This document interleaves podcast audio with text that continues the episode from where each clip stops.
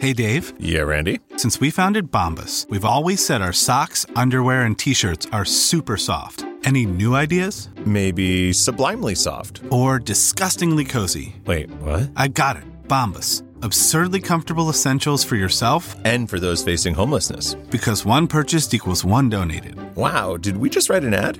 Yes. Bombas. Big comfort for everyone. Go to bombas.com slash Wondery and use code Wondery for 20% off your first purchase. This podcast is supported by FedEx. FedEx offers fast delivery, more visibility, simple returns, and weekend home delivery to 98% of the U.S. population on Saturday and 50% on Sunday. With FedEx, you get picture proof of delivery, ensuring you always know where your package is. Returns are simple with packageless and paperless returns. Plus, FedEx Ground is also faster to more locations than UPS Ground. See the FedEx service guide for delivery information. So, what are you waiting for? See what FedEx can do for your business. Absolutely, positively FedEx. Welcome to Nerdist Podcast number 544. I'm in the car with Matt Mira right now. Maybe turn the air conditioning off. It's 97 degrees. That's literal 97 degrees. Well, It was 104. I've never heard anyone say figurative 97 degrees. But what about the band 98 degrees? Well, they were literal and figurative 98 degrees. Um, but another one like now you're just talking about the temperature. Yeah. I swear You know, that it's should really fucking hot in this car. because the air conditioning. I swear I'm making it longer to choke you out. Matt Mira. I like that touch. That was nice. Beads of sweat are pooling on your forehead now. Almost. Wipe it off with your Dodgers cap. You got a? Red Sox cap in the back seat that's waiting to get filled with your sweat. forgot about Don't forget, yeah, I swear. Oh, God. It's getting hotter in this fucking car. All right, now I'm starting to suffer. It's three hours of this so far. Uh, by the way, if you want more of this, come see us at the Nerdist Podcast live at San Diego Comic Con. We added a second show. The other ones are sold out. 7:30 p.m. There are tickets available Saturday, July 26th. Um, that is uh, coming up pretty soon. Coming up pretty soon. I'd like to thank for sponsoring this episode of the World the, the, the Nerdist Podcast, World of Tanks Blitz. World of Tanks Blitz! It's a mobile version of the award-winning MMO action game, which, by the way, has 85 million people worldwide. Uh, draws inspiration from the PC version. World of Tanks is built specifically for optimal online mobile gameplay, and it's currently available on iPhone and iPad. Uh, the reviews are great.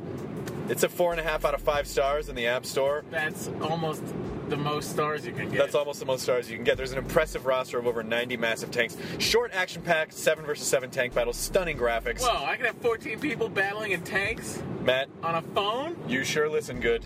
Uh, if you would like to test it out, go to wotblitz.com slash nerdist. That's W-O-T-B-L-I-T-Z dot com slash nerdist uh, to try it out. And uh, it's out now. It's already launched. So Uh, what are you waiting for? I mean, until after this podcast. Get it. Um, so no, you can play it while you're listening. yeah, you could. Yeah, you really could. Do both. So that's World of Tanks Blitz, available right now. Thanks for sponsoring this episode of Nerdist Podcast, which is uh, Jessica Chobot. Ah, Chobi. Chobot, my dear I, friend uh, from I the G4 one, I'm days. I know you were you were writing you were writing stuff for another TV show uh, that I work on. Um, Chobot's promoting Nerdist News, which you should totally watch. Go to Nerdist.com. It's five days a week. She's fantastic. If you miss G4 at all, uh, gives you a nice sliver of that. And um, also, she has a new podcast, which was originally called Spooky Shit, but they just changed the name to Bizarre States because maybe having shit in the title of your podcast is not so great for uh, iTunes and whatnot. So uh, it's called Bizarre States, and uh, it's great. So here we go. Uh, Jessica's super cool, and um, I also adore her husband uh, Blair Herter, who's a wonderful man who does make somewhat of a cameo uh, in this podcast. So listen for it. Oh, How'd that happen? I don't want to know. Don't spoil it. all right. Just let them listen. Here we go. The Nerds Podcast number 544 with Jessica Chobot. Air conditioning. No, don't turn it on! Oh, oh, oh, I was such a fool. Oh, that's real nice. Uh, Now entering Nerdist.com.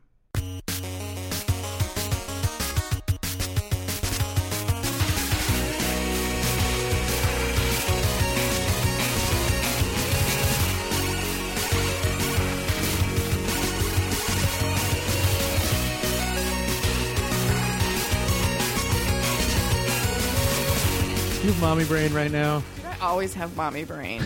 it's like a never ending. It's a curse. I never had very good memory to start off with, and it is just really taking a dive after the kid. Directly across from you, Okay. so you don't have to tilt your head. Well, this chair is a little higher up. This one's kind of nice. How do we sound, Katie? Great. Jessica Chobot. Put this here so that it doesn't rattle on the table. It's professionalism. Host of Nerdist News. Let me make sure that I actually have it on silent. Yes. Um, silent but deadly. So you, uh, I wasn't going anywhere. That I just wanted to have a like a. You kind of need in order to activate a joke. Sometimes you need uh, you need a segue that doesn't go anywhere. So I would have to say like, oh, I took a shower today. So what is your? Um, and then I'm not really. I don't have anywhere to go with that. It's just. A throw out. It's just yeah. It's basically you just need It's a a- little chaff at the end to activate the joke. I like in, a, it. in a weird way. How's Blair Herter, First of all, because your husband is a wonderful man, and He's good. He actually just had his birthday on Monday. He did? Yeah. He's all of the fuck. 30 something? Yeah, he's in there somewhere. He's good. you just mouthed, I don't know. You could look your husband up on IMDb. it? Yeah. Fuck. Yeah. Yeah. Seriously? He's not going to listen. Yeah, he will. Ah, shit. Chris, God damn it, you just got me divorced. Look him up. He's, if he's going to divorce you because you don't know how I old want he to say is. 34. Is he 34? I'm going to say 34. Katie Levine's looking it up. But we went to Raging Waters for his birthday. It was actually really awesome. I haven't been to a water. Of course it's awesome. Well, no, I haven't. Yeah. See, I knew. I just got Nice. scared. Um, I have not been to a water park since I lived in Michigan, and we used to go to like Wisconsin, like Noah's Ark and all that crazy stuff. Yeah. So uh, what was that? Wisconsin Dells. It's like a whole city dedicated to water parks. It is the best shit ever. I went to a water park with a bunch of businessmen peeing on me. So you have a new. See, that was that. I got segue. it. Yeah, I yeah, got it. yeah, I'm learning. Um, what? So I don't really know that. I mean, I, I know. I mean, I knew you from G4, Mm-hmm. but not well. And I know you had a history with IGN and G4 Mm-hmm. and all, all sorts of stuff. But where are you from? Uh, kind of all over East Coast, Midwest, pretty much. Like Buffalo, New York. Basically, all the cold places you don't want to live because it's freezing there. Oh, your So, parents like, were ice chasers. Uh, well, dad, dad worked in cars, and so that just eventually ended up up in Detroit. You know, we never went too far from the Canadian border. So, except for one time, we ended up moving to Virginia, of all places. But then uh, most of it's been like Buffalo, New York, Michigan, Chicago. I went to school in Ohio. Um, moved out here, mm-hmm. and that's been it. And how long have you been out here? I've been out here for about seven years. Seven years. Yeah, I think we're going on seven years now. And so, how did you get hooked up with G4? Um, G4 was it kind of was just like out of the blue, random. I had run into Erica at an event once, and she said, "Oh, let's get in contact with me. We're always looking Erica for Lewis, hosts." one Erica of the big, Lewis. yeah, one of the. And I mean, some you know at that point, G4 had known me from just IGN because Mm-hmm. a lot of times they would call for people to be guests on Attack of the Show or or um, X Play, and so we'd come on, you know. Like correspondent IGN Yeah. person, and uh, so that was a little bit of that, and then uh, I ran into Erica Lewis, and at the same time was dating Blair, and so I started hanging out with everybody at G4 because through Blair and became friends with them. And then at the time I was living in San Francisco, Blair lived in LA. So we were having basically, you know, I guess you'd call it a long distance relationship. It was not terrible because we'd always run into each other at the same events Sure. and we're only, you know, an hour and a half flight away. But um you know, eventually we knew we wanted to get married and, and all that jazz and make it legal, I guess. And so uh, I actually didn't want to get married. I wanted to keep it. See, that's why he might leave you. Yeah. No, he knows. But um and it was the best decision I ever made to get married. So, you know, I started hitting up G4 for more work because I wanted to move back down to LA so that we could be together and move in together. That's nice. Get married. Now I know I told you this story, but as the listeners don't know Mm-hmm. that I technically feel I, you you kind of owe me your family because it's because of me. Oh yeah, what was that? What was the connection again? Here's the story. I enjoy this story because a family emerged from it. How was right. this? I know your you told husband and your child. Now, I don't mean to sound like Rumpelstiltskin, but you owe them to me. Well, we're hitting terrible too, so you're more than effing welcome to have him. I'll just take Blair. You keep the baby. Um, so, uh, the story is that a handful of years ago, what year was it that you and Blair met? Around 08? Something like that, Okay. yeah. So I was I was had I was at Attack of the Show for just about a year, maybe a little less than a year, and then I get this call to um, host a series of events based around Oh the tequila. yeah, that's right. Where basically the idea was you and a co-host will go around to all these bars and play and do bar games based on a tequila. Uh, you know, sponsored by you know, like you, Yeah. you could show up in a bar somewhere in the middle of the country and be like, "Hey, we're gonna play some games here at the bar," which people love to do at bars. They love when all the action is halted and they have to focus on something. Um, sponsored by whatever it is. I don't remember what the It was Jose Cuervo. Jose Cuervo. Okay, I, if I had just thrown out any tequila, it probably would have been that one. But it's been a long time. So I said uh, my my response was. I cannot do that because I feel weird about it because I'm a sober person, and so I feel weird working for a liquor company. Mm-hmm. So you volunteer, Blair. going to going to bars. Yeah. So I, you know, I can't and I can't do it. And so um uh and then so so Blair ended up doing it. Mm-hmm. And Blair is that's where Blair met you. Yeah. And you guys started up a thing. Yeah, we we so that's my baby. it is your baby. No. Um, but but but that's but th- so that's I do have to claim some responsibility. You, it's totally guys. true. It's totally true. You were the butterfly that f- that flapped its wings and caused a tornado. I did. It happened over in Michigan. Apparently, it, it was really weird. Uh, when I first met Blair, um, so we went on that thing, and uh, I was like, "Oh, here's a nice guy," and I instantly didn't like him because he was such a nice guy. Because I automatically suspect people that are too nice Sure. straight out the gate. I'm like, "Oh, what's your angle? Like nobody's this nice. This is irritating." That's just my really sunny outlook on life. Yeah. And uh but he was persistent and eventually wore me down. I think it was he ended up um Do you hold up a, a boombox outside your bedroom window? Uh, no, well he kind of coat? he kind of would say things like, "Oh, is this, is so inappropriate." But he would say things like, "I'm going to fuck you." and I'd be like And I'd be like, "No, you're not." And he's like, "Yeah, I totally am." I'm like, "Whatever, dude. You you know, you, not in a million years. Like, you're not that special." And blah blah blah. And we'd go back and forth like that all the time. Not in a million years, like a month. like it took longer than a month. Okay, it right. took longer than a month. We were actually at the time. Well, he was just blowing his seed in the wind constantly, but I was actually dating a guy, and so I didn't want to cheat on this guy. Cause I never thought to jerk off into the wind. That's such a great idea. Just as long as you're faced the right way. You want the tailwind. You, You don't want the, the, yeah, you don't want it bouncing back. So he was just doing his thing. I was totally just in a relationship, but I knew I was on my way out. I didn't know if I wanted to date again. Blah blah blah blah blah blah blah. And so then he just kept on like persisting and persisting and persisting. So we we actually didn't officially start dating until I split up with the other guy. Very respectful. Yeah, but um and that was like the first time I actually felt like an adult. Like in a relationship, I sat the guy down. I was like, "Listen, I don't mean to be a dick. I've fallen in love with somebody. I'm sorry it's not you, but I think this this is over. I'd love to stay, you know, acquaintances or friends or just be on a friendly level, but that's the situation. And just so you know, I didn't cheat on you, but I'm gonna have to say goodbye. Like it was so mature. It was so mature, and he literally was like, "Oh, well, that sucks, but I understand." And it was like, yeah. And we actually still talk. Like we still like I run into him sometimes, and we're still totally cool. Well, I remember when I turned down the job, I said, there's the alcohol thing because I'm sober, but I feel cosmically like there's a greater reason. I feel like somehow alcohol is going to make a baby and not in the typical Well, way. It's going yeah, to be in a very gonna say, happens a circuitous lot. way. It's a very circuitous way. but then ultimately that's what's you know that's what's destined to happen so i really felt at the time like i was making an important choice so The um, Herter family name lives on due to you. I know, I know. Well, I was tired of standing downwind from Blair. Come on, guys. That was a good joke. Yeah, he used to bang tons of girls on that during that event. and I would, and we would know. I, I mean, I didn't have problem with it because I wasn't dating him and I wasn't really terribly interested. And then finally one day I was just like, you know what? Fine. We are gonna fuck. and I'm gonna prove to you, mister, that you made the right decision.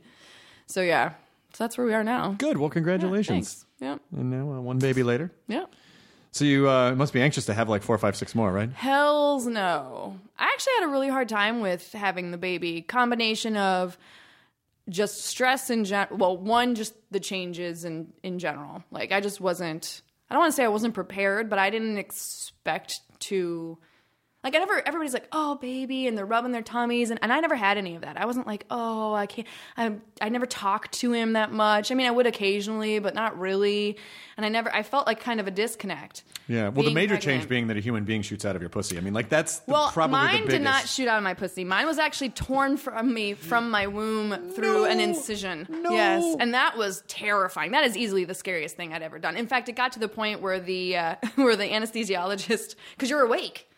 But the anesthesiologist is like, "You cool?" And I'm like, "No, I'm not fucking cool. Just crank it." And he's like, "I'm gonna give you a little bit more. You're a little stressed." I'm like, "Ah." Does it? Does it help? It did. Don't they have to lift your organs out and then get to the baby and then put your organs back I in? don't know. I've heard that. So for one, I can't see anything. There's a sheet there. It's probably better. I've been told they don't. They actually just move them aside Oh, and just then scoot 'em out pull the the baby out and Okay. then put Well, the organs not- back. yeah. But I've also had people say, "Oh, they take them out, put them on a table, and take your baby, and then put it back in." At one point, and I hope he's joking, but my doctor, who we became friends with, was like, "I've got my hand on your aorta. I'm like squeezing your heart muscle. Can you feel it?" I'm like, "No, I can't. Fucking stop talking to me." And uh, Not a good really time for levity. Yeah.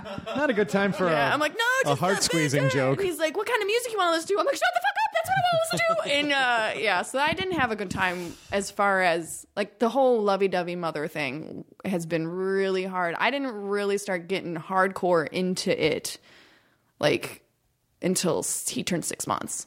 no, but I'm serious because up until that point, he's just this blob, this needy blob. That I mean, at one point, no shit, Chris. There was a time. So you know, to go back to what I was kind of talking about before, G4 goes under. You know, we just bought a house. We spent all our money on a down payment. You know, IGN, I leave. I'm back. You know, now I've just had this baby. I'm feeling fat. I have cankles. Like everything's awful. I've got this little baby that I don't know how to take care of. I'm feeling really fucked up. Blair just started a new job, so he's never home to help. Not on purpose. He just has to be at work. So it's literally just me and this baby in pain in this house for like months.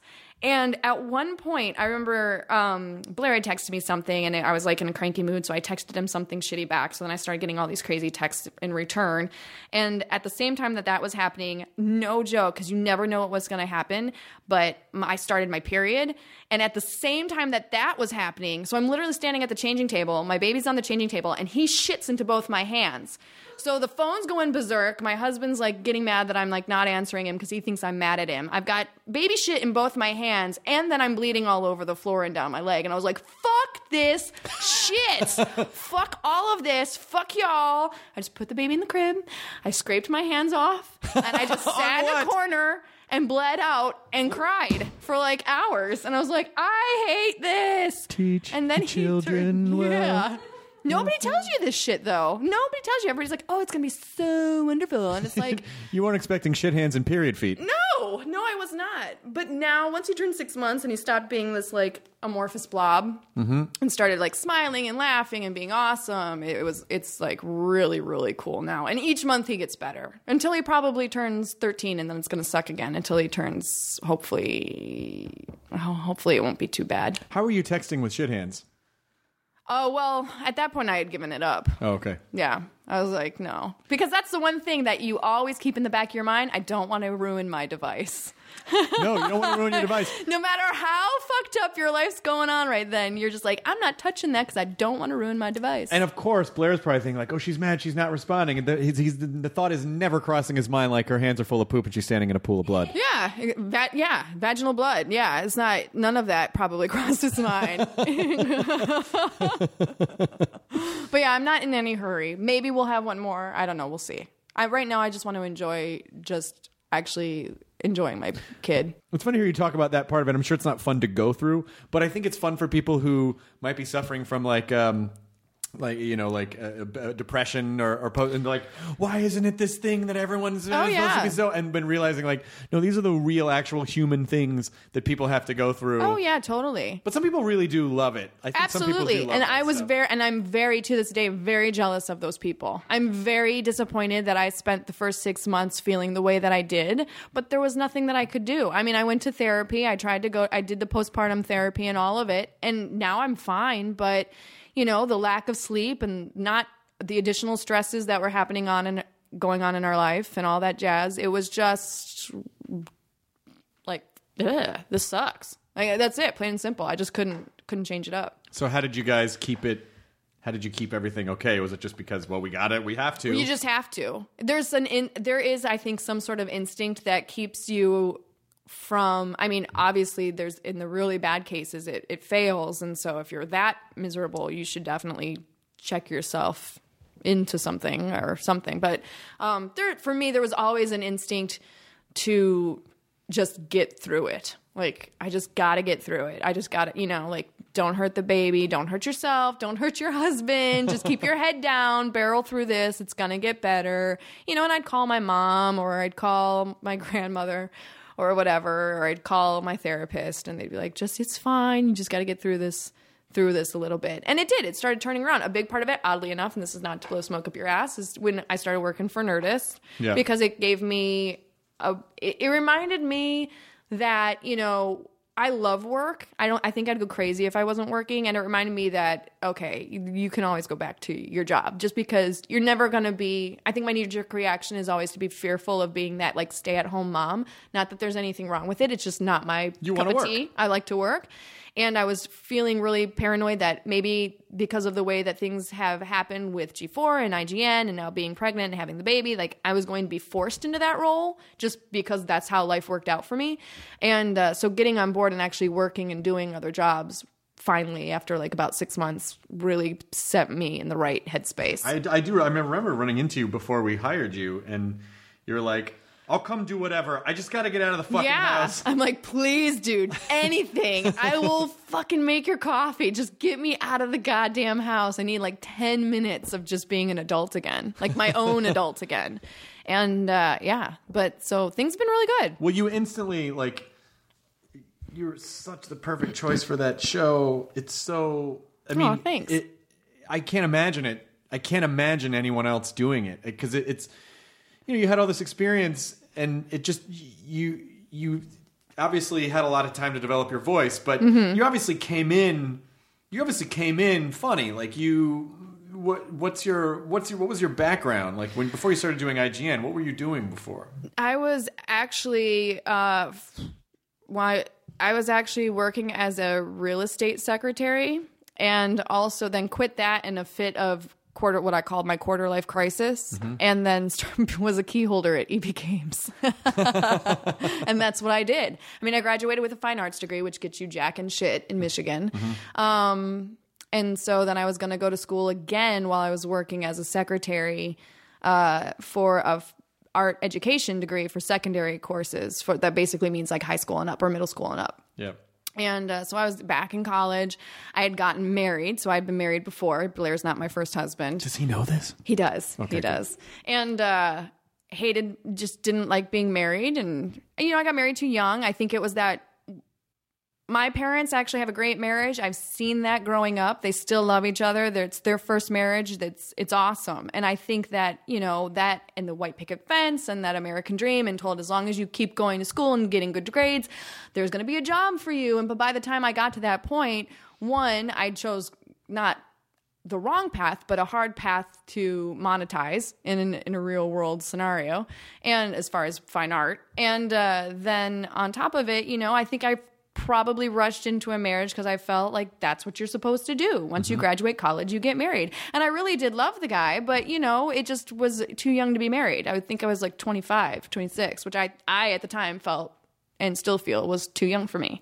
So, um, so then yeah i kind of said fuck it to all of that quit school got um, well i hadn't gotten a divorce yet but i basically had moved down to our finished basement we kind of lived two separate lifestyles got a job at eb games um, found out about e3 that year made fake business cards and a fake pay stub and snuck into E3 and then her. ran into G4 and ran into IGN and kind of forced IGN to give me a job and IGN offered and said, "Well, do you want to move? We need you to move out to California." I'm like, "Yeah, sounds good." They're like, "But you're married." I'm like, "Yeah, sounds good." and, and said, I told my husband at the time, I'm like, "Listen, at this point, the good thing was it was a amicable divorce. You know, both sides. I think both of us were like, "This isn't working."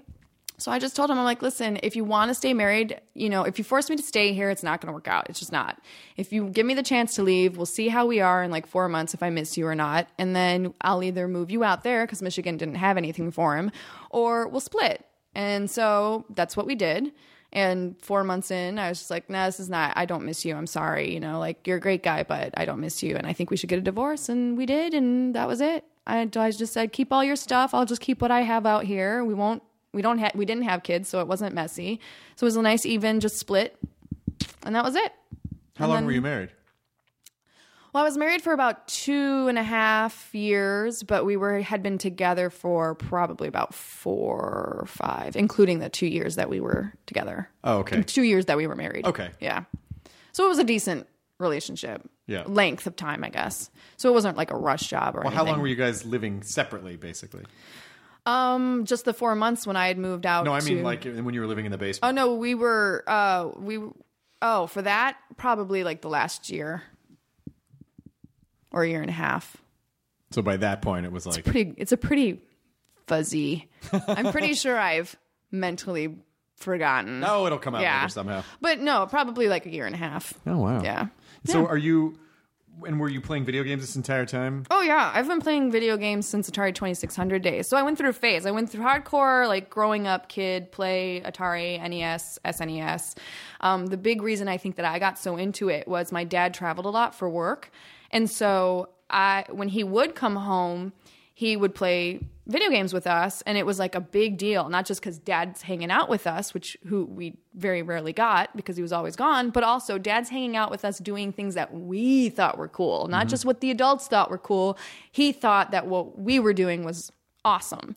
So that made it extra special. So then i got really kind of involved in games that way and uh, definitely had friends because they had segas or nes's and that was the only reason they were my friends. I'm like let's go play on you know I think, I think i remember chivalry on a macintosh that my friend had and i was like we're gonna play chivalry. She's like now i want to play barbies. I'm like oh Fine, let's play Barbies for like 10 minutes and then can we play Chivalry? You know, like, she'd be like, my brother plays it all the time. I'm like, God, I wish your brother was my friend. And, um, so that was kind of what we did there. And then when I hit, um, high, mid, mid, mid high school to about early college, I kind of stopped playing games. Um, it just fell off the map. You know, I have no reason why. I turned goth. That was part of the reason. I saw the picture. oh, yeah. The picture was great. oh, that's not even half of it. I feel like we should put one of those pictures up on the po- on this post. Would you? Would you? Yeah, be willing I'll send it. That? Yeah.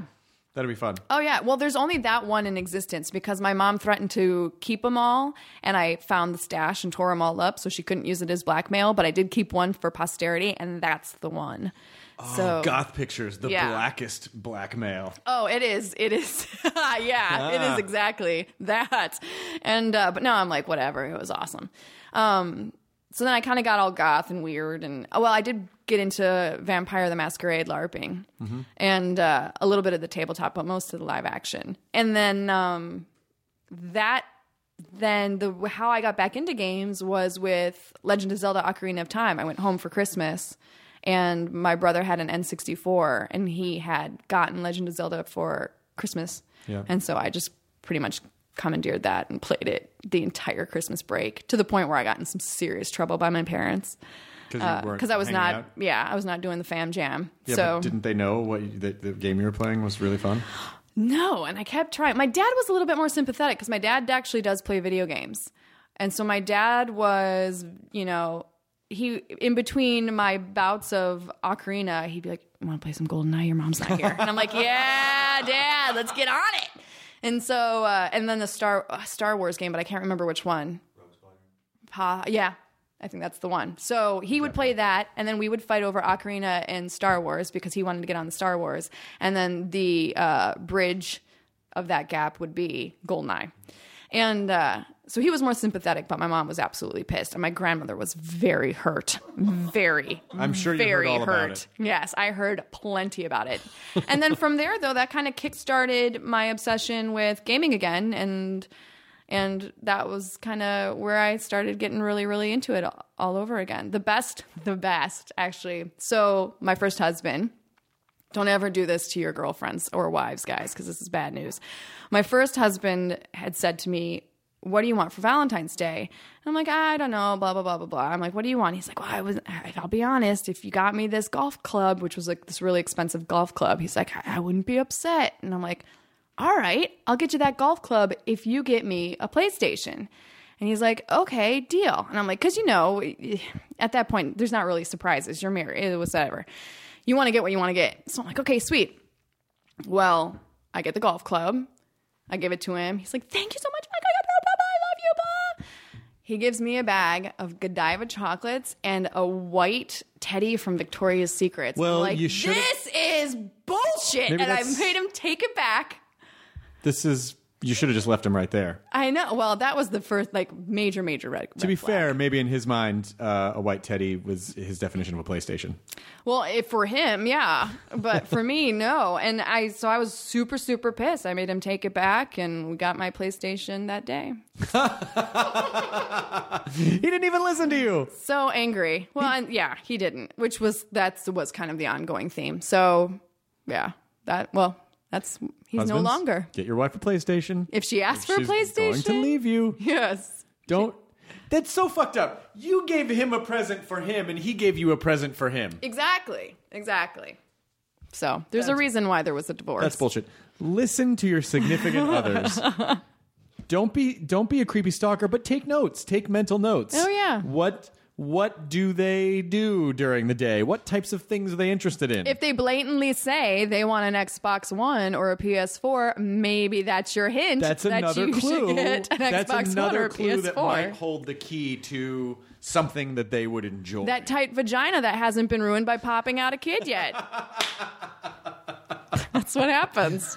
if you get the PlayStation, you'll get more of that. More so of that. Even if it's a selfish reason. if you get an Xbox One and a PS4, maybe you'll get anal. Who's Wait, to wait, say? Wait, what? Who's to say? PS4 play. Come on. Sorry, I had to hop top. Nice. Is that a thing? Oh, I did it the wrong way. PS4 play. So you once told me that. Yeah,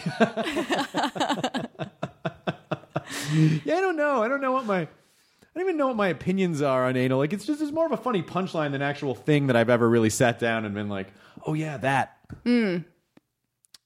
Yep.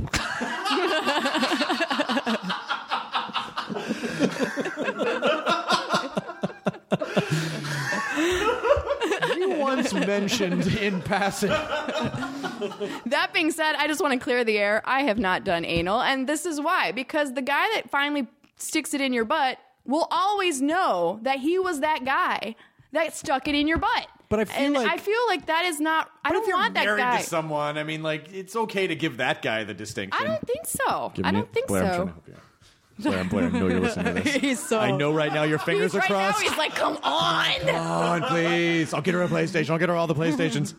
You got me the vagina, Chris. Give me the butt. That'd be a weird text to get from Blair all of a sudden.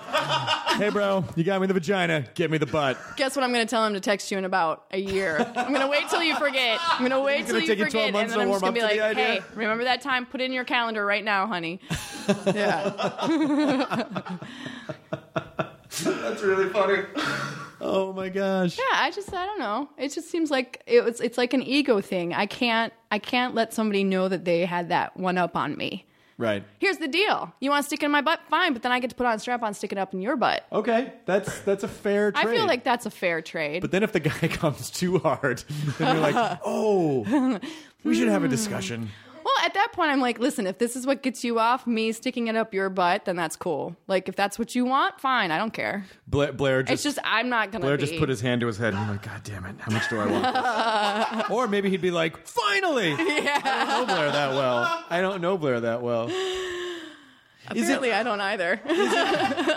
So what, once you once you've had a kid, what happens to? I mean, obviously, obviously, I- I- sex evolves. I would assume. In a, well, you don't have to talk about. Mm-hmm. I don't know if it evolves. I don't care. Oh, okay. I mean, everybody has sex. no, I know, but I mean, is it? The lucky ones. Well, I I mean, I can think of a couple of people that I know that probably aren't getting any, but But it, but I just mean in terms of like you know when your when your energy's been tapped all day with work and then your energy's been tapped with baby time. Yeah. How are you like? I can't wait to.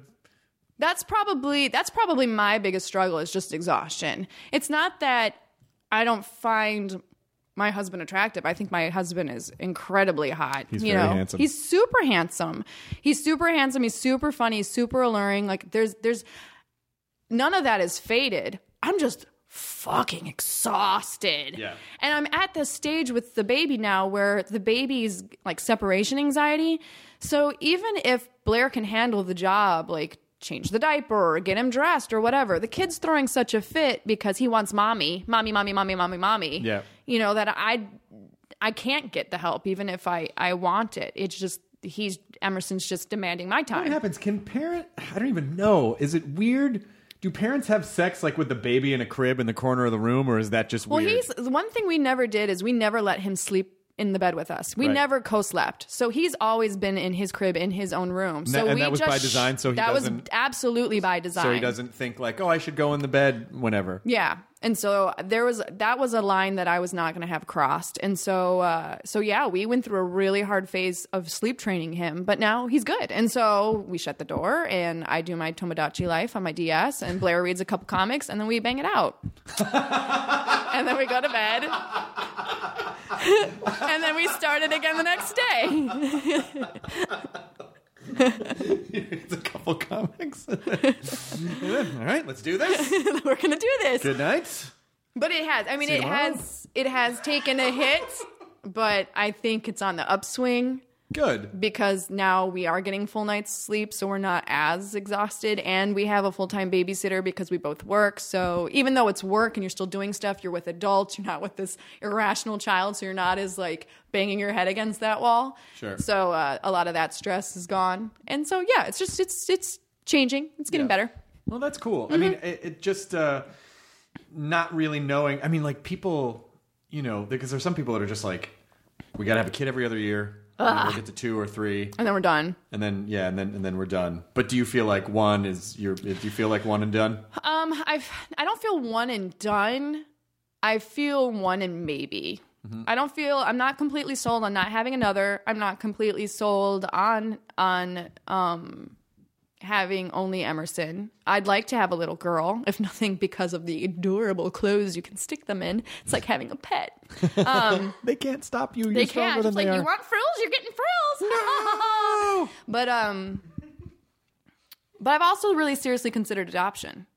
I did not like being pregnant, and I had a really hard time with the first six months. So I don't want to risk losing that time with my baby again. And I feel the thing that kind of also gave me the idea of adopting is that when we went home home to Blair's parents' house in Louisiana, we went out to eat. There was this couple behind us with like really th- three really adorable kids, like super well behaved, super cute, super like the family just loved each other. You can tell, and uh, we start.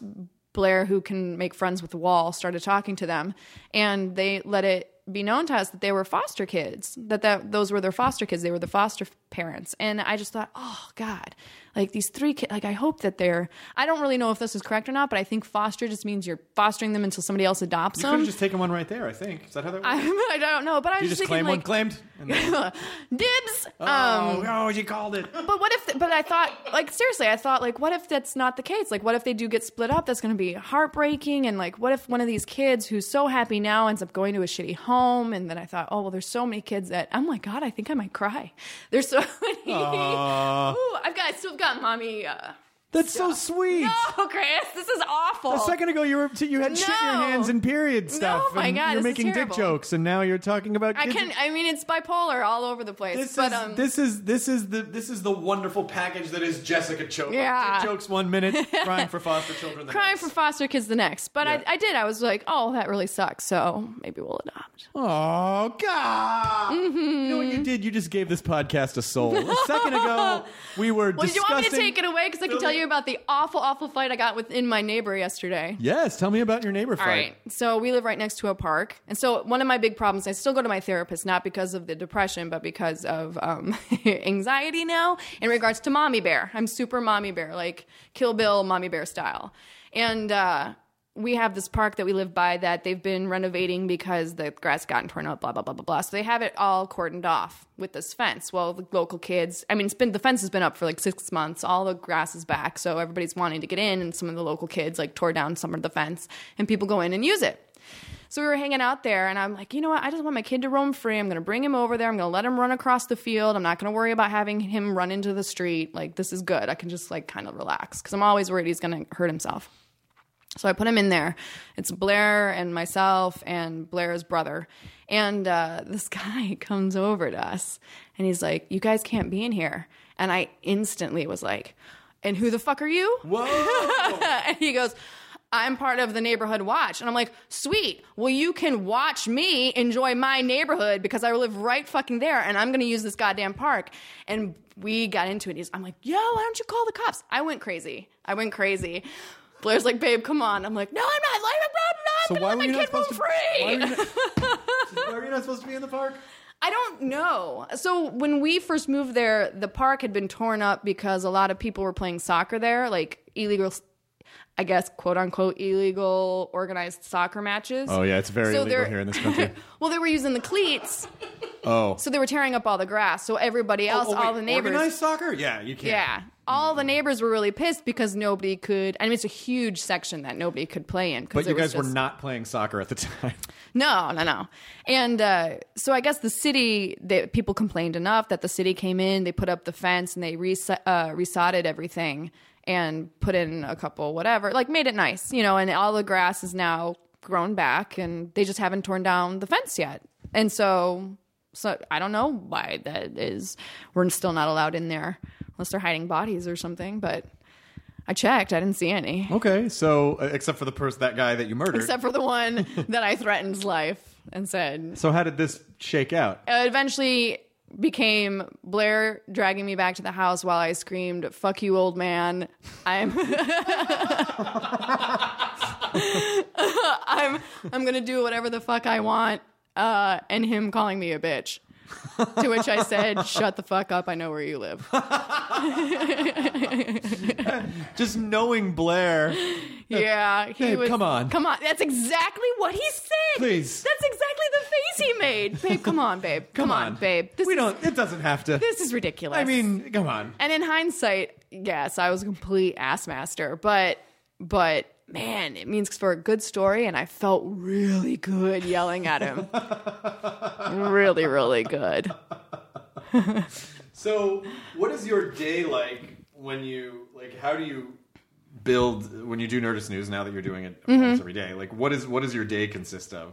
Since I haven't, I'm not actually there watching you. Um, because that'd be weird. Well, so I like to text Mike Shaw on my way in. Mike, who's the I guess executive producer of the show, he was that the I producer on Attack of the Show. Yeah, I like to text him on the way in saying I'm not coming in just to fuck with Mm-hmm. him. And then he panics for like three seconds and then I go, ha ha ha, I'm on my way in. Do you guys want coffee?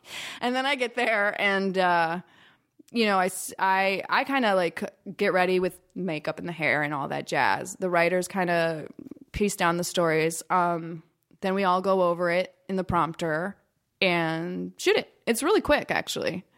And, uh, That's it. and then we and yeah, toss some improv lines in there, and and we're good to go. How was your E E3? E3 was fun. In fact, I want to cover. I've been pushing to cover more game stuff. I mean, because of the games background that I have, it's like my big passion. Um, so hey, Chris, can we cover more game stuff? Uh, but Let me check with my boss. Oh, that's me. Sure. But I it was really nice. You know, it was cool to be able to uh, see more of E3 for a change. Like before, I'd always get assigned E3 events from G4. I think last year I covered it for Microsoft, so I only got to really see and cover Microsoft stuff. Um, so I hadn't gone and enjoyed an E3 in a long time, and even though I was kind of locked into our booth for a good chunk of the day.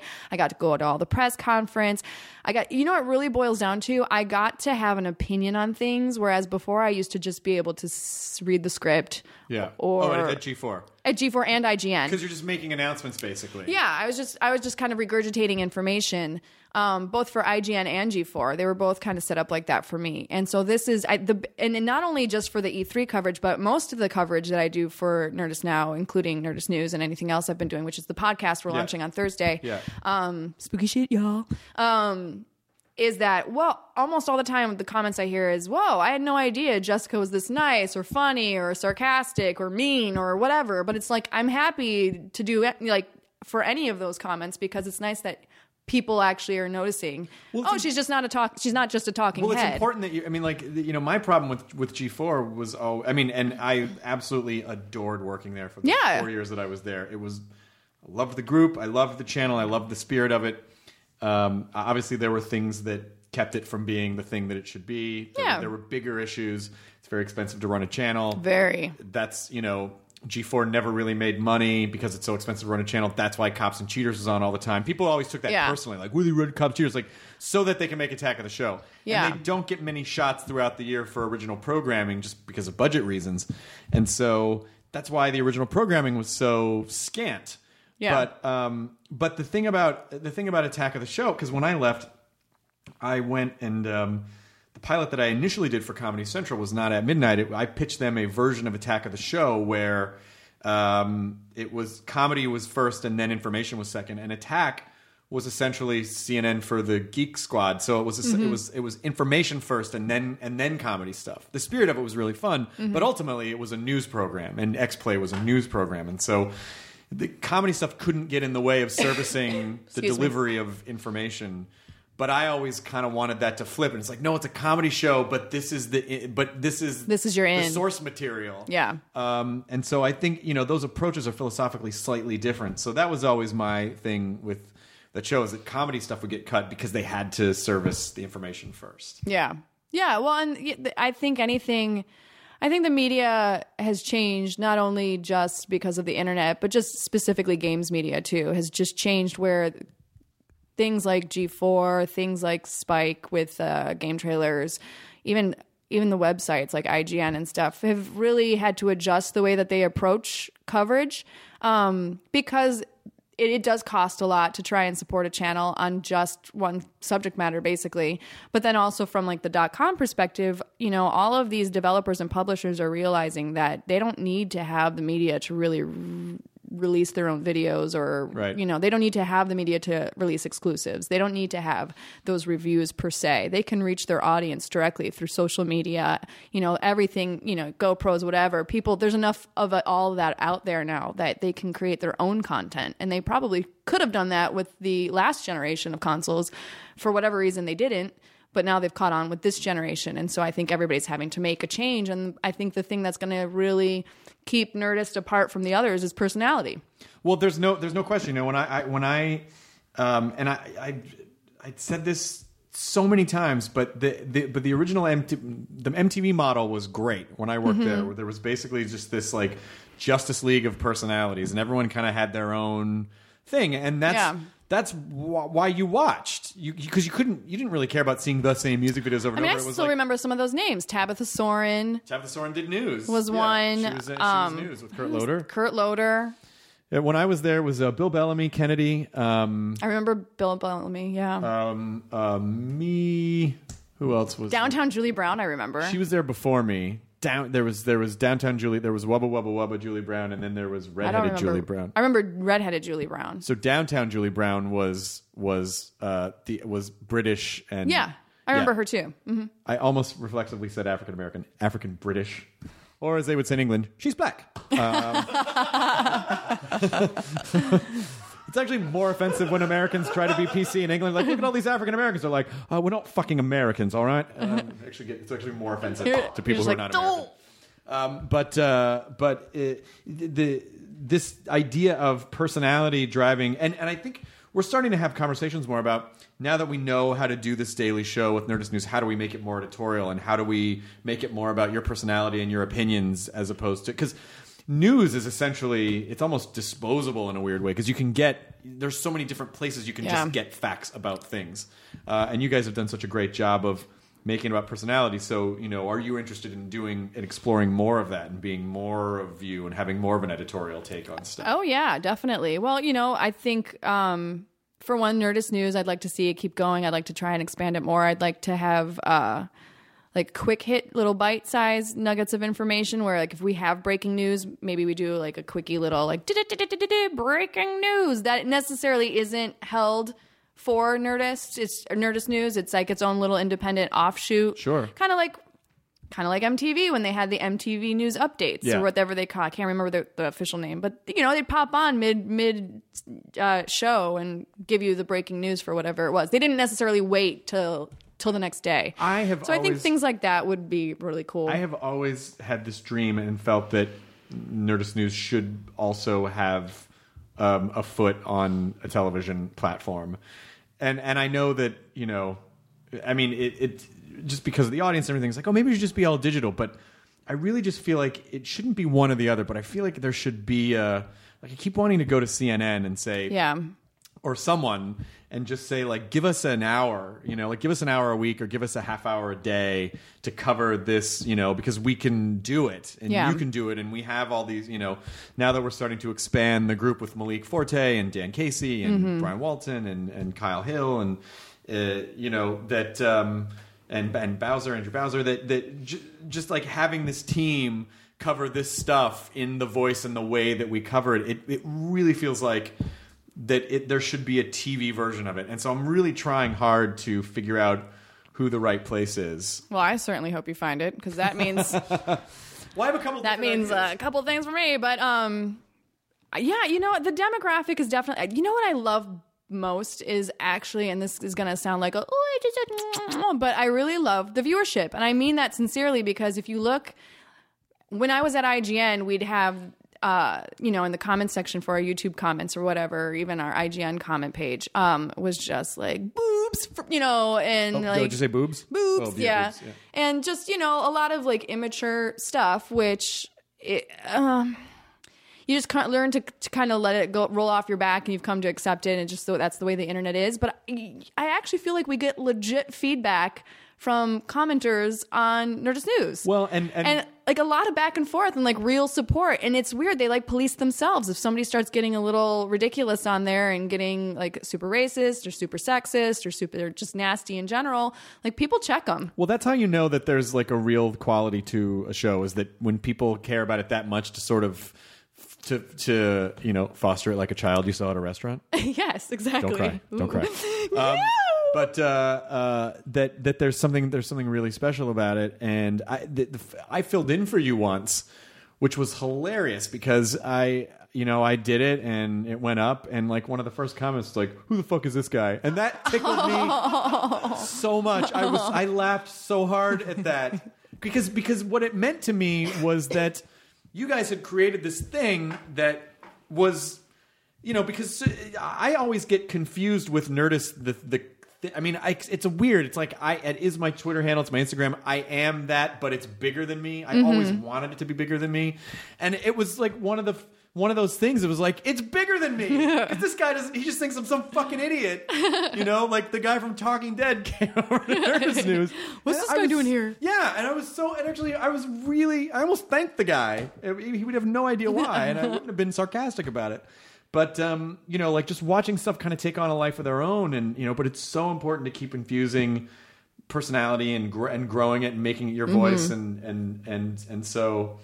I just feel like there's there's there's still real value in television. I think with G4, it was in such a it was buried in such a deep channel package that the audience who would watch G4 is, is not going to you know is not going to pay extra to also get the golf channel or Yeah. whatever else came with it. And so it, it just um it, it it just had bad placement. It just it was slightly inaccessible for the audience that it was going for. Yeah. And- yeah, a little bit. Yeah. so that's why I think putting it on some sort of mainstream television platform, but then still creating the digital content as bites or separately or exclusives or whatever. But I really want to see you guys. I really, really, really, really, really want to get that on television somewhere. I really want you to too. I know. I'm sure you Get do. on it. I'm trying. I'm trying. I'm trying. I'm trying. I'm trying.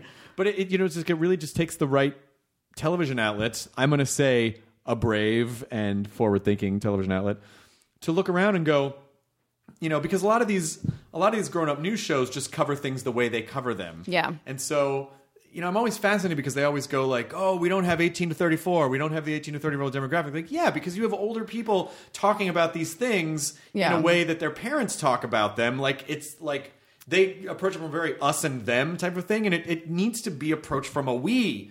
This is our us, not Yeah. us and them, us and us. it's this weird I, i've noticed it's this weird where they want to where they want to touch upon the subject matter but they they just don't know how to speak about it for whatever reason that they're just not into it they're just the the age difference is too much whatever the case may be i mean did you see the peter molyneux tweet of um i can't remember what news outlet it was but said like nintendo releases the playstation 4 or something crazy from this at- past e3 where it was completely the wrong information in the headline.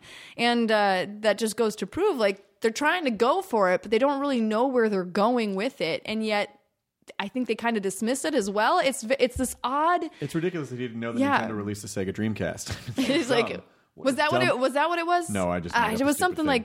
Yeah, I think it was something like Nintendo releases the PlayStation 4, it has new PS4 games, and I'm like, what? And who is he? Who is he sending that to? it was on. It was like in a newspaper. Oh Jesus Christ! Yeah. And so Molyneux saw it and tweeted it out and was like, and this is the problem with general media covering events like this. That's And why- it is. That's why they should hit us up because we actually know what we're talking about. We have about. the production experience. We have the know-how. We know what we're fucking talking about. Come on, television. and it's not a kid's like this is not a kid's necessarily hobby anymore. When you're selling game consoles at like 600 bucks a pop and games at 60 bucks a piece, you know, or AAA titles, however you want to, because you got your indies and they're a little cheaper, but you get my point. Um, that's not that's not just a child's hobby. Well, it's not, and not only that, but I think I think you know the inherent value of just like you said with your dad. That's how you guys bonded. That's totally. that's how Chloe and her dad bonded. Yeah, but you always hear the shit stories about oh kids are shooting up because they play too much Call of Duty. Well, what about the father and daughter relationship that grew? It all boils down to uh, you know your responsibility as a parent. Totally. And video games can be amazing if you're if you're a responsible parent. If you're engaged. If you're not a responsible parent. Video games are not the thing that fucked your kid up. Something was going to get that kid. Yep. Sooner or later. That's- whether it I- was backward masking on record albums or or devil worship. Elvis dancing in front of the t- television. Like it's just I'll never be the person that says and I and I stick with this. I will stick with this till the day that I die.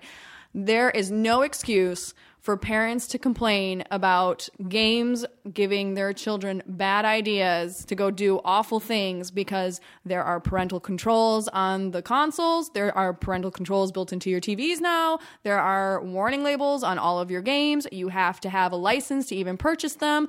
Yes, probably your children, if she, they really wanted to go out there and get it, will find it. But if they're trying that hard to get on something you've told them no to multiple times and you have no idea what the hell is going on, then that lies in your lap. Well, I also, nobody else. I also feel like you know things, things like games, things are inherently neutral.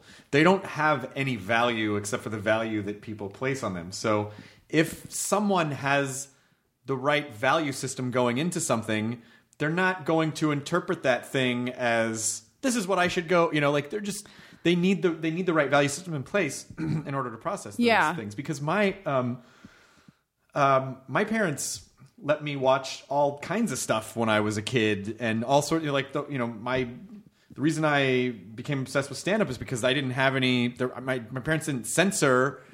I mean, like I couldn't watch porn. Yeah. But um, uh, uh, although my dad did let me watch a, a nudie movie when I was in like 14 years old. But anyway, um, he's dead now, so you can't get mad at him. But uh, but uh, well, you can't get mad. It's not going to do anything. yeah, nothing's gonna Um, happen. But uh, but just the idea that you know if you have if you have if you have good values going into something, it doesn't mean that you're going to take it. In a, you know, you're probably going to take it in a better direction. Yeah. Than if you didn't.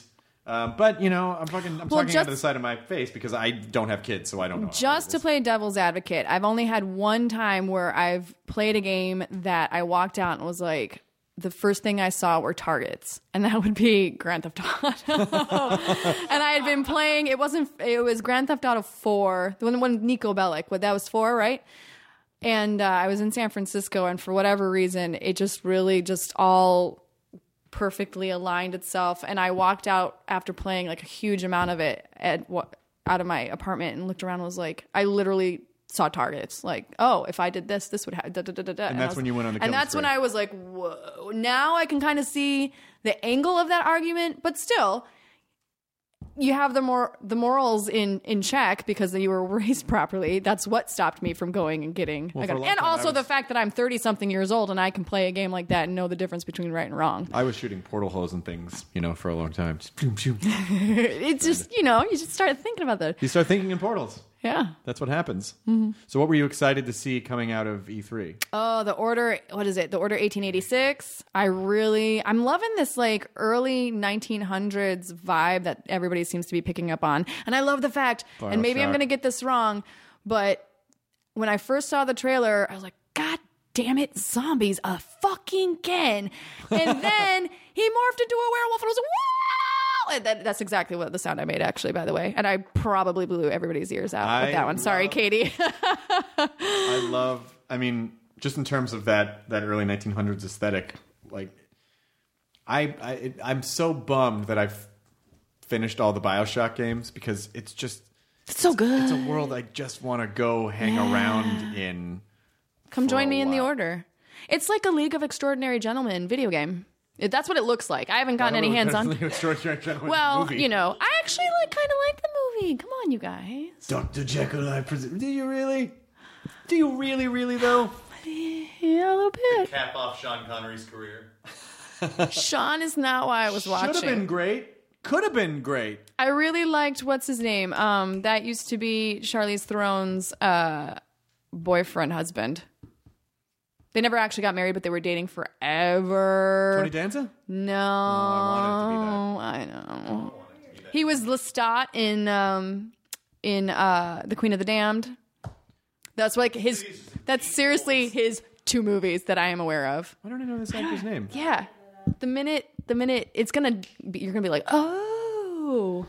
LXG. But anyway, he played Stuart Townsend, and he played uh, Dorian Gray in the in the movie, and I really like the idea of Dorian Gray, you know it is. You know, like the, and also the- his body, and Stuart Townsend. that idea of the um, Same in you know, that tight the- vagina. What? the, basically the laugh Olympics of steampunk, uh, you know, s- uh, superhero like fictional characters. Fucking, I, you know, I still, I League of Extraordinary Gentlemen are great, but I, ev ev- like once a year, I fucking watch Underworld and Underworld. Underworld's 2. great, It is man. great, and I even like Underworld too. It gets a little weird after that, but I, Lycans rise. yeah, the Rise of the Lycans. yeah, is I pretty- skipped that one. pretty weird. Well, I mean, I And- saw it, but I didn't like it. and then there was the one where um, Selene has the baby that she had with Michael, but he's not. Scott Speedman's not in the movie. But then they're just tracking. tried to do a little bit of Twilight, just put their toe in the water. oh, I don't remember. I didn't. I don't even think I saw that one. I only saw. Awakening. Oh, I saw the first one, the second one. I saw Rise of Lycans, and that's where I cut it off.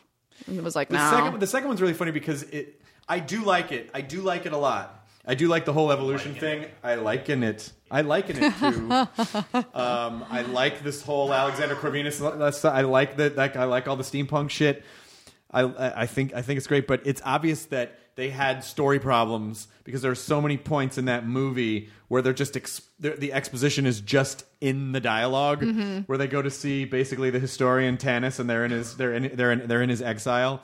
And he's like and then he goes um and so he knew that the location, and th- th- therefore the, er, the he knew that the exact location of this thing would be in your blood, and this is the key. Like everything is. But it's just when he says, and therefore the exact location. oh come on! just in case you had any Why don't you just fucking hold a spoon to the fucking camera when you're talking? That still, I still enjoy it. I still enjoyed it a whole lot. And fucking Bill Nighy, come on! Who doesn't love? Not Bill Nye, Bill Nighy. Nighy? I don't. They're just both. It's homonym situation. No, it's Bill Nye, and then I think Bill Nye. Nye. Like it's, it's, it's if you're Australian and you say Bill Nye, that's to say Nye. Nye. I believe you. Bill Nye is the most interesting way of talking. Like it's this. I've never heard anyone with a cadence like Bill Nye. Good impression. Oh, I loved you like a daughter, but I cannot protect you. Like it's the strangest. And then she's trying to explain, like, oh, but I had to bring you back because uh, Kraven's up to all this crazy shit, and he's like, oh, oh. Wait, is that the one with the baby? Because I did see that one. No, the baby is number four. Okay. I think baby's number four. Rise of the Lycans is like the, the that's That was the, prequel. mom and yeah, one. Selene's go- mom or whatever. 3D one that they just shot to make a 3D one. Oh Mm. God. I don't know, Why? never see it in anyway, we got off on a weird underworld tangent. Yeah. Uh, I'm real so sorry. yes, uh, uh, the order, and I really want to play Alien Isolation. Are are you? I didn't get to play it on the Morpheus. I want to so bad. I just like pooped a little What? Just now? just now, like a little turtling just poked out, just out of excitement. the the concept of playing that Morpheus is like give you some give you um, like little turtle head, slight turtle, just a like literally just a little nose part. Beep, and then and then back in. and then back in. And it's like, oh, oh, not yet, not yet, oh, Morpheus. not yet. I'm not ready, but soon there will be a reckoning. So yeah, that one too. This was fun. What else do you um what what, what else do you want to see happen with Nerdist News and what can I do to help manifest that? But I- obviously besides the television part, which I'm working on. Well, you know, I think right now, um, while we found our voice, uh, you know, it's it's we're still trying to grow the viewership, and so that's I think our biggest struggle is just trying to let people know that we're there, that we're fun, like you want to tune into us. You know, it's always hard being the new kid on the block. Um, Oh, which we oh, could, oh. I know. I actually, I forced you myself not right to stuff. do that. But we So do, bad. we do have the right stuff. Damn it! the way you say the news. And uh so yeah. That's a pro- that's probably that's probably the the the challenge we're up against right now is just to get more eyeballs, which I think will come with time and also with some really good um well consistent awesome hosting by yours truly. But then also like, you know, just uh making some deals, getting some coverage. I'd love to do some exclusives. I'd love to get a little bit more because I'm into it. So, you know, games coverage, but Mm-hmm. we've got Malik doing his stuff. So that'll come with time, I think. I thought the E3 coverage was definitely a step in the right direction to like really put ourselves out there as this is something we'll take seriously and continue to take seriously. Well, it's kind of fun because you know at G4 you're basically. I mean, w- w- at G4 you're somewhat of a segment producer as the host because you still have to. You know, it's such a bare bones operation, especially when Mm-hmm. you're doing remote stuff, that you really do. You do. You did take a. You did help kind of shape the material, but it must be fun to actually be a like you're legitimately a producer on this thing in terms of like it's your Yeah. you're you know you are all carrying out this vision I mean, I feel like everybody's kind of the producer on it because everybody has really valid pros and cons to things that we do, and we all work together to really figure out what the best meshing of it would be. And it's I've had a lot of fun working with everybody. It reminds me a lot of when I first started. Where you're super excited, you're super stoked, everything is awesome, everything is fun, everything is fun, you know. But um, the the bonus to that that I didn't have when I started is that I come with experience now, and all the people that we have on staff come with experience. So it's not like we're just wildly trying to find our way and see what sticks. There's actually a battle plan that we can, you know, adhere to, and if we need to change it, we can without there being any major upsets. And so there's really like very little ego, which is great. There's very little. It's like all team building. It's it's awesome. Well, I think you know with YouTube, it's the, the, the challenging part about YouTube is that because it's essentially a crowdsourced platform, so it doesn't. You know, your your core audience is there. Yeah. You're, you've found you've sort you've sort of found the hardcores, and it will incrementally grow over time. Yeah. because that's just That's the, the- more you do it, the more consistency. But sometimes, you know, um, YouTube I think is a platform of superlatives, and so it's like the best this or the craziest this because ultimately the stuff that pops the most on YouTube is shared the most. And so someone might watch Nerdist News and go, "This was great," but may not necessarily go, "I have to send this to everyone I know." Yeah. And if your core audience decided they needed to send it to everyone they knew, you would see, I think, you know, the order is magnitude in the it. But it's just about you know, if if you like something on YouTube, it's helpful if you want it to continue to share that thing Yes. with people because it just every time some it's not just liking something, it's it's like it's a share. Yeah. Every time you share something with someone, it just gives it a little bit of a boost, you know. Then it, and then when that happens, it goes up a little bit in the YouTube rating system so that it shows up more in the sidebar. It's you know, mm-hmm. so it's it's it's not just likes, but it's really shares. There are the kind of the most. That, that's the lifeblood of of that's YouTube. Like that's what makes it work because people don't just. In the old days, people just go to YouTube.com and be like, "What's in store for me today?" But Yeah. YouTube got rid of all that, so it's you know now you have these tailor-made homepages that tell you a bunch of shit you probably already like. So it it doesn't like the sharing mechanism, you know, like that's that falls on the user, and so you can't. That's a very hard thing to control. Yeah. Do like kindergarten and learn how to share. share. Share. Sharing is caring. We did a lot of good sharing today. We did. We really did. You guys know a lot about me now. We do know a lot about you. A lot about I didn't me. really say anything that personal. I don't. I mean, Is there anything you want to know about me before? I'll, I'll yeah. okay. Um, anal? Not as in do you want to do it to me, but I'm asking have you ever done it? Just the way you asked that question, I thought you were like, like, hey, proposition? no, no. I thought you were asking me like, um, uh, can I put something in your butt? I No, you no. I, I also found that that sounded like that, so I decided to uh, shift that. Have I ever done anal? I don't think. You don't think? We'll just leave it at that. I think that that's maybe your best answer. Well, I've never, I've never had anything up mine. I've never had anything up there. That's never happened.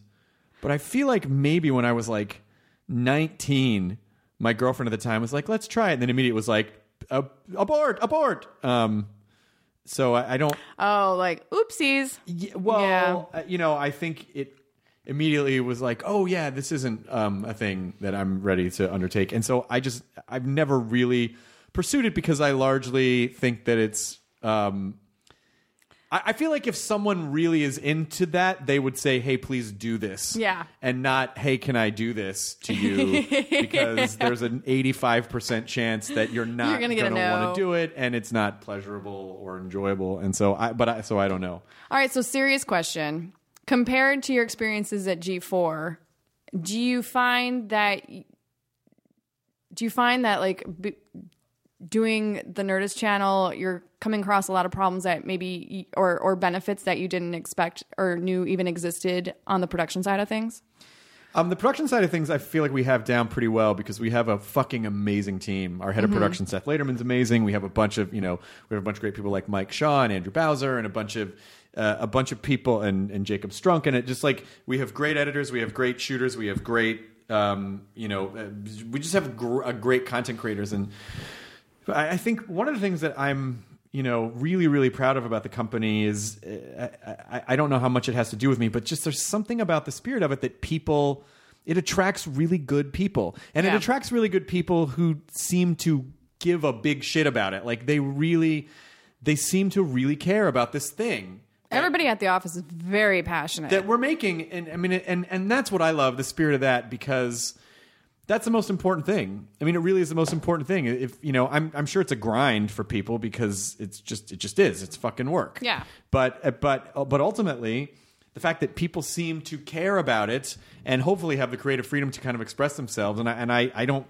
I do my best not to micromanage people. It's like, oh, if this is your vision, then do do, do what that's you know better than I do. I know what my, I would do, but that doesn't mean it's the right thing Um, you know, it, it's just a great collection of really cool people. I mean, but you know, challenges are the same challenges that G4 had, but just on a smaller scale, which is it costs money to give away free content. Yeah. So how do sponsorships figure in? Well, sponsorships figure in, you know, when subscribers are higher and viewership is, you know, higher and shares are higher and engagement's higher. And so mm-hmm. then it's you're constantly in this race where you're just nosing a little bit ahead and it's like, oh, you know, the sponsorships got bigger so we can do bigger stuff or this happened so we just moved a little bit forward. Yeah. And so it it, it really is the it really is that idea of you know, not you don't you know you don't want to sell out just to have sponsors and money. I mean, I you know I, I don't really.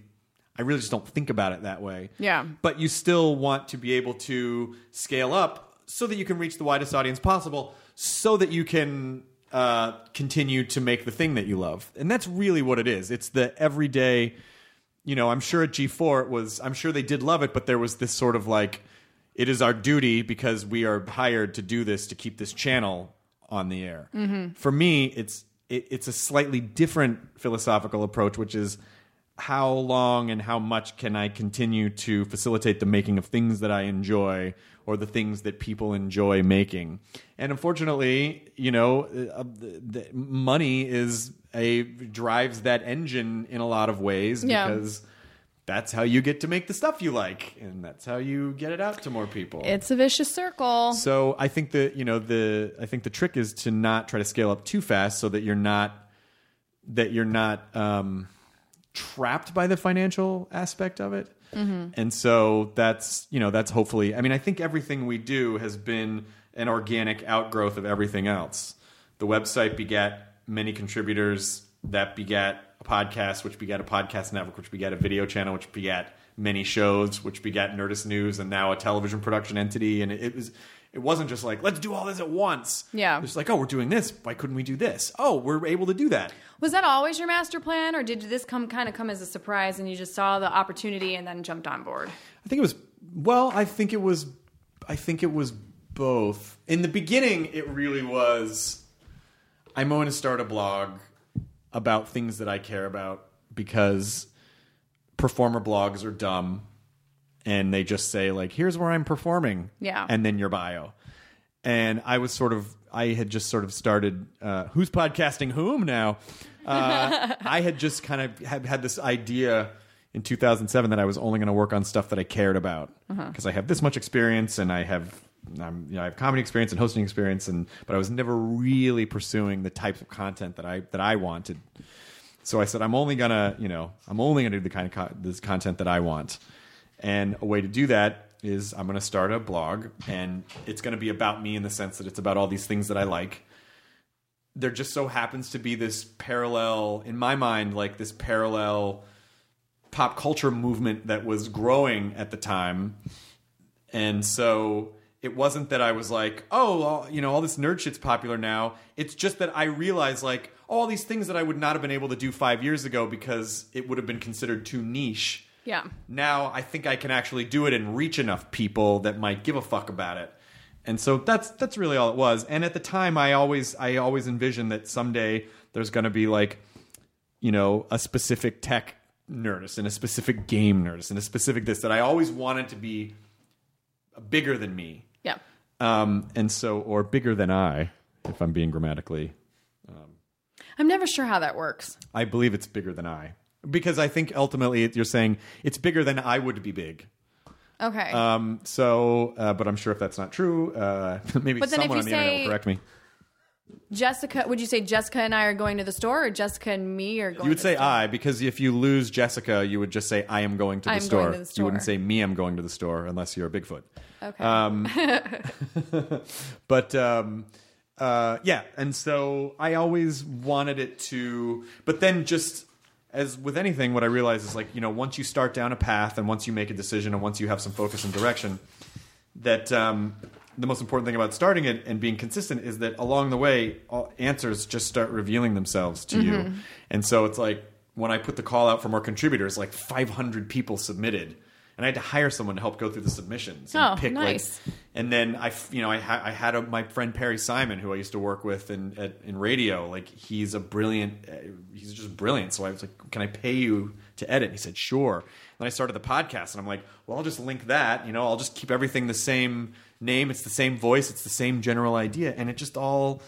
started you know it's like water level when it, when one kind of rose they all sort of because they were all connected but having G4 as a television platform was very helpful because they weren't really paying me that much there and they had so I had a lot of freedom and so part of the deal was just let me promote my thing yeah.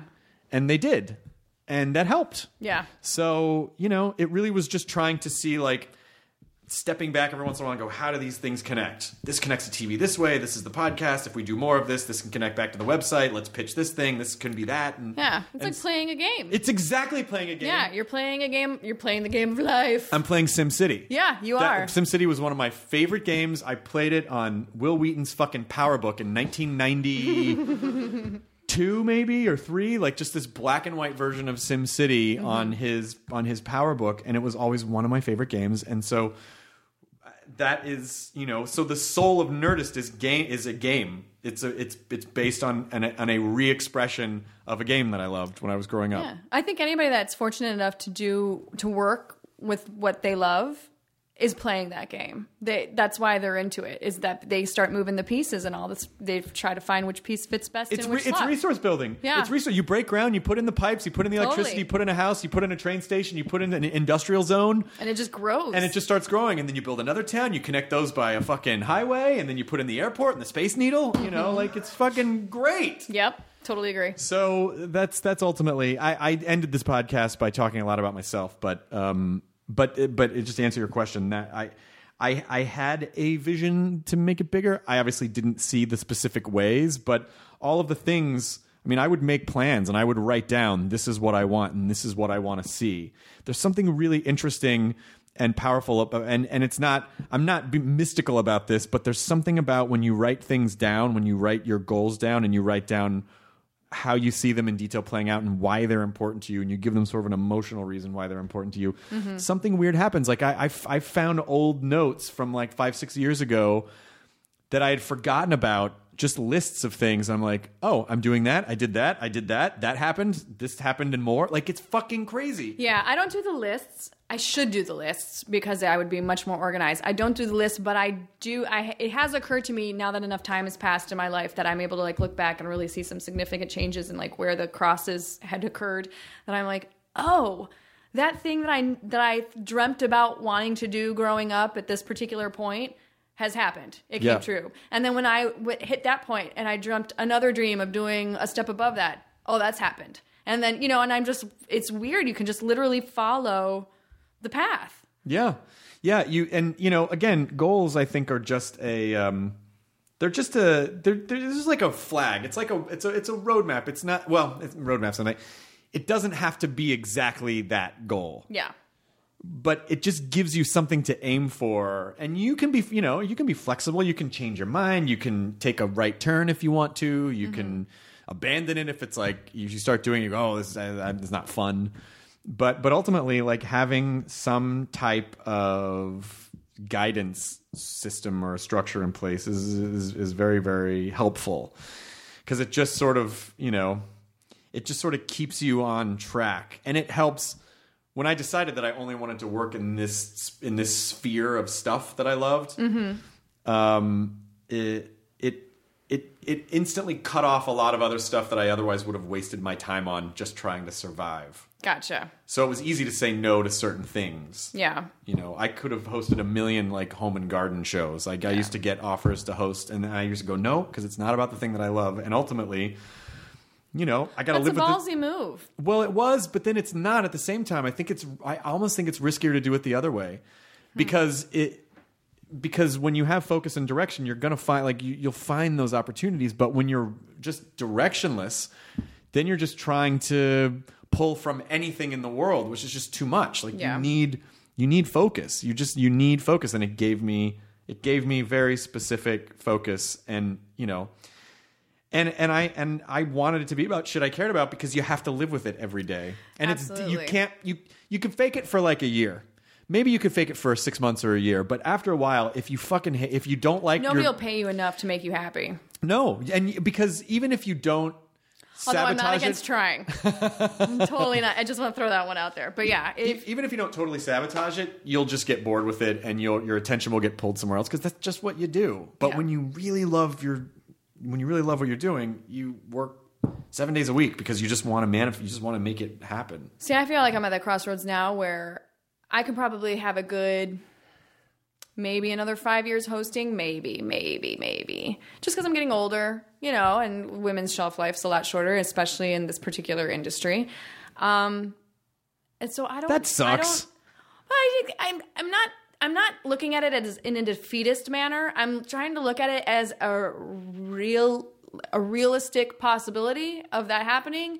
But if it doesn't, I'm thrilled. You know, I'm kind of the person where I I I make myself aware of the thing that could potentially not go the way that I want so that if it doesn't go the way that I want, I'm not disappointed. I expected that. But if it goes the way that I want cuz I'll keep on working towards succeeding Sure. Then I'm extra extra happy because Sure. I did it. So it's this it, it's a way of protecting myself from Protecting your emotions. disappointment. But um but realistically in 5 years, you know, I mean, hey, if I can host awesome, that's great and I'll keep doing it, but probably not. So what am I going to do? And that, that's where I'm finding myself now is where do I want to go? Because I don't ever want to leave the gaming industry or the for lack of a better phrase the quote unquote nerd industry or geek industry i don't i, I love this stuff it's just where in that do i want to find my part two of my career Right. so Well, I think a lot of that, you know, I I think male or female, it's important to, and one of the things why Nerds was very important to me was just creating something Yeah. that will live on, hopefully beyond when I can be of service to it. Yeah. It it really is instead of being a hired gun where you have not a lot of control whether someone's gonna why they're gonna pick you or Yeah. what when, what job's gonna come along. It's it's the idea of like being the creator yourself, so you just have more control over over what you're doing, and you just have, you know more control over your destiny. So I you know for me that's that was that was kind of the thing because I didn't know if I was ever gonna get hired again to host anything or you know Yeah. do anything. So yeah it's weird everybody always asks me like why don't you become an actress? And one i can't act. But if i could the answer to, that with two is i don't i don't like that feeling of walking into a room to audition and having some stranger make a decision on me and my skill set or my personality in like two seconds. Or even something as shallow as oh we just don't like the way she looks. Like i i could not have i could not do that in a million years. It would drive me nuts. It's no fun. I remember those days. yeah I'm so glad they're even over. hosting you get that a little bit i don't think as much maybe as acting but Yeah, no, but when you walk into a room for hosting, you're pretty. You have a pretty strong. I'm sure you have a pretty strong sense of like, this is what I do. yeah For you, me- you know what i'm here for Yeah, exactly. Yeah. For me, it got to a point where I was like, this is what I do. I'm gonna do this audition the way that I would do the job. I'm not gonna do it the way I think you want it. That Yeah. might be what you want. I don't know. But if I'm gonna do it the way I want to do it, because if you don't want that, then I'm not your guy. Yeah. You know. So I actually think the better for anybody starting off in hosting or acting, if that's that if that's the mentality you walk in with, you're the better for it. I think it's going to save you a lot of mental anguish. I agree. I agree because if you do get the job, in your best case scenario, but then you don't get to be yourself, Mm-hmm. then you know. I mean, again, you could fake it for a while, yeah, but then after know. a few years. I know this sounds crazy, but the money doesn't matter if you're not happy. It just doesn't matter if you're not happy doing what you're doing. Yeah, I agree. Well, um, it was wonderful talking to you. Nice talking to you. Great guys. job on Nerdist Thanks. News. Thanks. Um, and uh, you know, we'll just keep we'll keep at it and keep driving people to it. And hopefully, if a uh, if an intelligent uh, television platform out there feels like they want to. In my opinion, not even really take a risk on some of the biggest things that people pay attention to, Mm-hmm. like video games and uh, spe- this specific sector of entertainment, uh, and comics and science and all those things. Um, then, um, then don't be a pussy. then hit us up.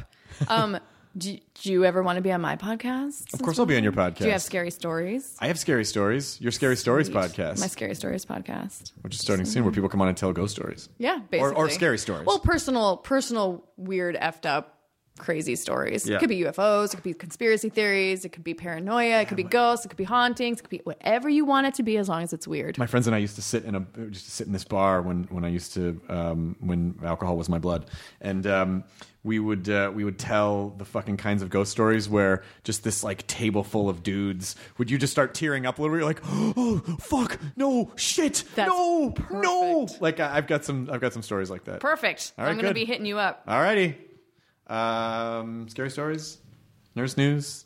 Nerdist News. It's uh, it's actually called Spooky Shit. Oh, spooky shit, not Yeah. scary stories. Not well. They are yeah, scary they stories. are scary stories, but spooky shit. but it's called spooky shit. and uh, Nurse News and Jessica underscore Chobot on Twitter. No, that's been changed. When? Y- yesterday. Well, this is news. I got my full name back. So you're just Jessica Squatter Chobot. be damned. I am now just at Jessica Chobot. Congratulations. Thank you. I'm very proud of myself. It only took seven years.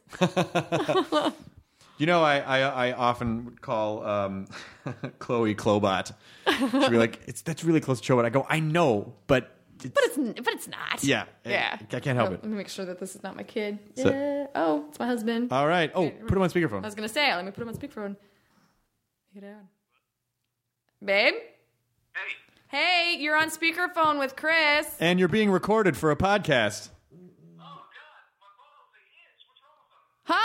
Wait a minute. Ironically enough, we didn't talk about your penis today. Oh yeah, hold the mic. Oh, up to the sorry. I gotta hold it up. Sorry.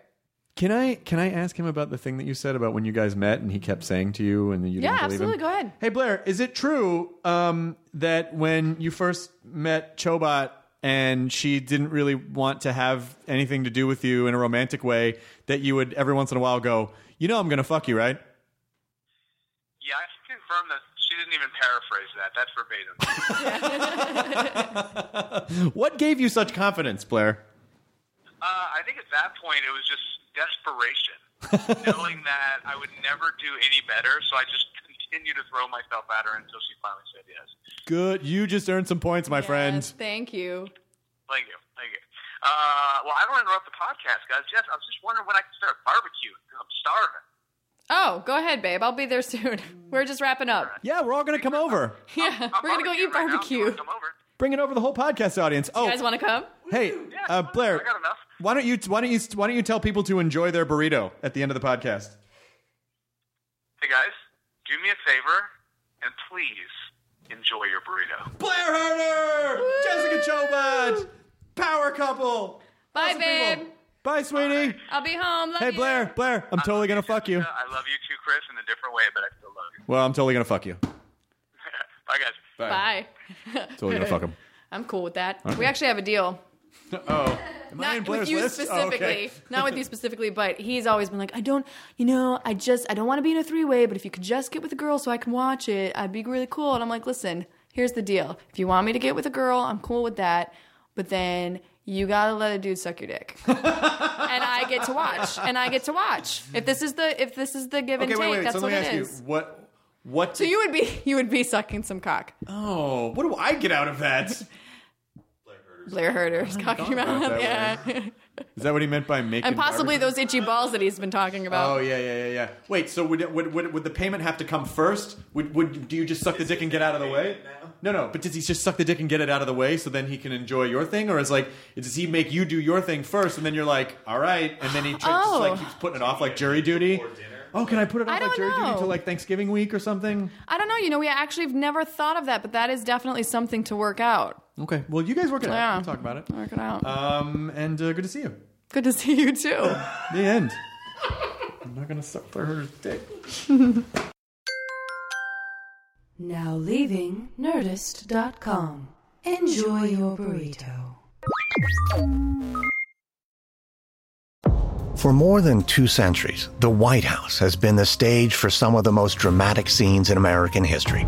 Inspired by the hit podcast American History Tellers, Wondery and William Morrow present the new book, The Hidden History of the White House. Each chapter will bring you inside the fierce power struggles, the world-altering decisions, and shocking scandals that have shaped our nation. You'll be there when the very foundations of the White House are laid in 1792, and you'll watch as the British burn it down in 1814. Then you'll hear the intimate conversations between FDR and Winston Churchill as they make plans to defeat Nazi forces in 1941. And you'll be in the Situation Room when President Barack Obama approves the raid to bring down the most infamous terrorist in American history.